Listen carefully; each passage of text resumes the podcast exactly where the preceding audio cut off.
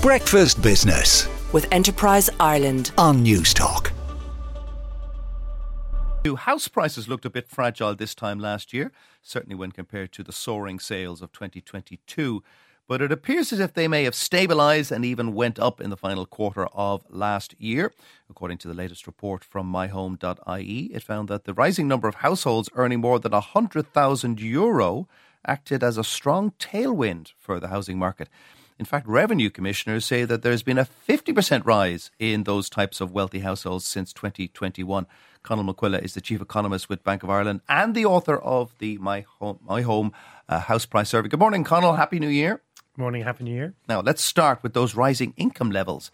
Households over 100,000 are up 50% in, in two years?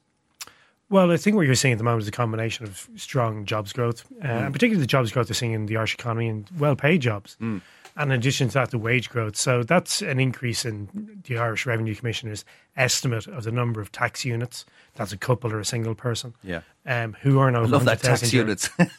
who earn over 100,000 euros. So that's up, it's actually double, uh, about just over 360,000 uh, people or units um, now are estimated to, to earn over 100,000 euros. That's, o- 360,000. that's double where, where it was in 2018. So it's just a very stark way of showing how strong I'm the labour market is. I'm guessing much of that is people jumping from 90 to, to just over 100, and then suddenly you've got that big jump.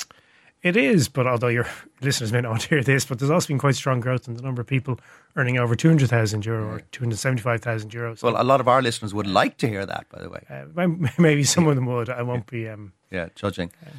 So that acted as a massive tailwind and pushed up house prices. It has. If you remember this time last year, uh, there's talk of falling house prices. House prices in Dublin fell for eight consecutive months, Yeah. five consecutive months, and nationally in the first half of last year. So, so uh, we thought it'd be a year or two halves. Uh, we saw that. We saw momentum in the housing market picking up. There is still that lack of supply. Uh, the Irish economy is clearly robust in terms of jobs growth, wages. Uh, so we saw house price inflation accelerate uh, through the summer, and that's been sustained into the um, final quarter of the year. So asking price inflation was 4% in the final quarter of 2023. I suppose it just shows that lack of supply and uh, still robust demand, um, you know, eventually acting to push up house prices after that sort of period of correction that was on the first half of last year, where some of those stretched valuations that were built up during the pandemic. Also, of course, the ECB raising interest rates uh, led to a kind of a soft patch, but that wasn't going to last when have a strong demand as we do and supply is still difficult. It's interesting because interest rates, as you say, and the ECB rates have gone from zero to four and a half percent, depending on the benchmark.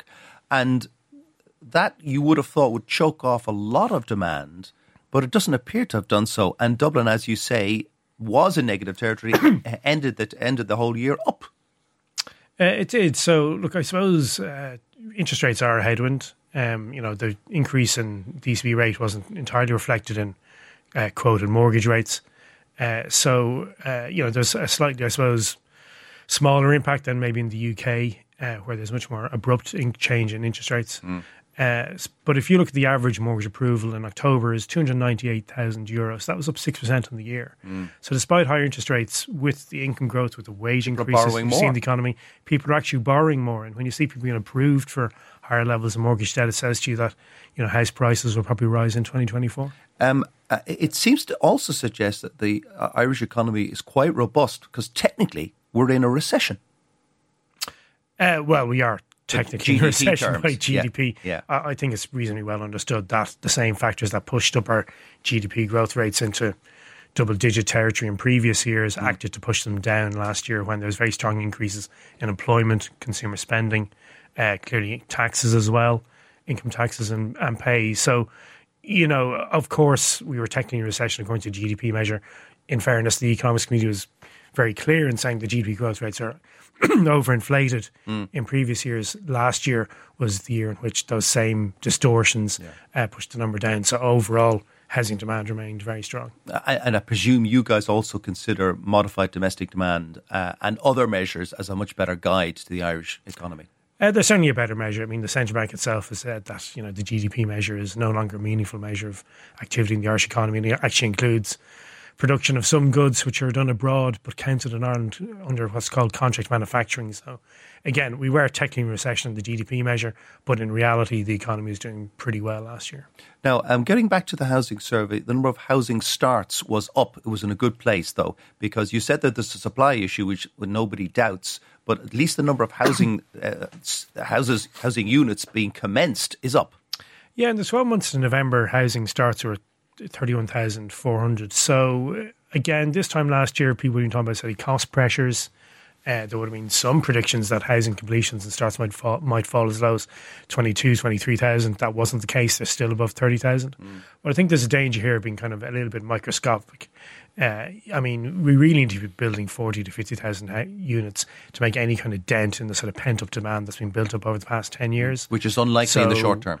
Uh, is very unlikely in the short term. I mean, we think housing completions this year might be 33,000 at best. Um, that's certainly an improvement. It's better than some people had forecast 12 months ago, uh, but it's um, certainly nowhere near where, where, we need to be. I don't want to talk, dip into politics too much, but one political party wants to get average house prices in Dublin down to 300,000 uh, euros. Surely that would have massive economic implications. Uh, well, it depends how you get there. If there's a massive increase in housing supply to push down house prices, which you've just said is very difficult in the short which term, which would be very difficult in the short term. I mean, we think housing demand per annum is roughly thirty to thirty-five thousand units just to meet the natural growth of the population and mm. employment. But maybe pent up demand on top of that is maybe hundred thousand units. Mm. So we're a long way away from meeting that extra uh, pent up demand, and um, that's why you're sort of seeing some of these people say we need to build 40, 50,000 units. Uh, so of course, it would be great if there's plenty of supply of houses. We're not there yet. Um, but, uh, you know, house prices will naturally over time go up in line with wages. Yeah. Uh, so we're a long way away from pushing house prices down uh, through increased supply. Okay. Uh, anything uh, else in the Irish economy that's worrying you? Uh, well, look, we're in a very difficult situation globally at the moment. Interest mm. rates have increased. I suppose there's a fear that central banks in their in their fight against inflation may have been a little bit too aggressive. Mm-hmm. Uh, the market is pricing in some quite aggressive cuts from the European Central Bank over the next 12 months. Uh, it remains to be seen whether that's actually the case. Um, but ultimately, you know, growth in Europe is, is in a weak place. Inflation is coming down. Um, so that's a difficult place to be. And I suppose if you look at the Irish economy, capacity constraints, bottlenecks, those are the things which we'd identified quite some time ago as being a potential problem.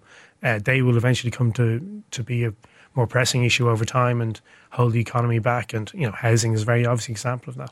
Conall, thank you very much for coming in. Uh, That's Conall MacCoille, the uh, Chief Economist of the Bank of Ireland and the author of the myhome.ie house price survey. Breakfast Business with Enterprise Ireland on Newstalk.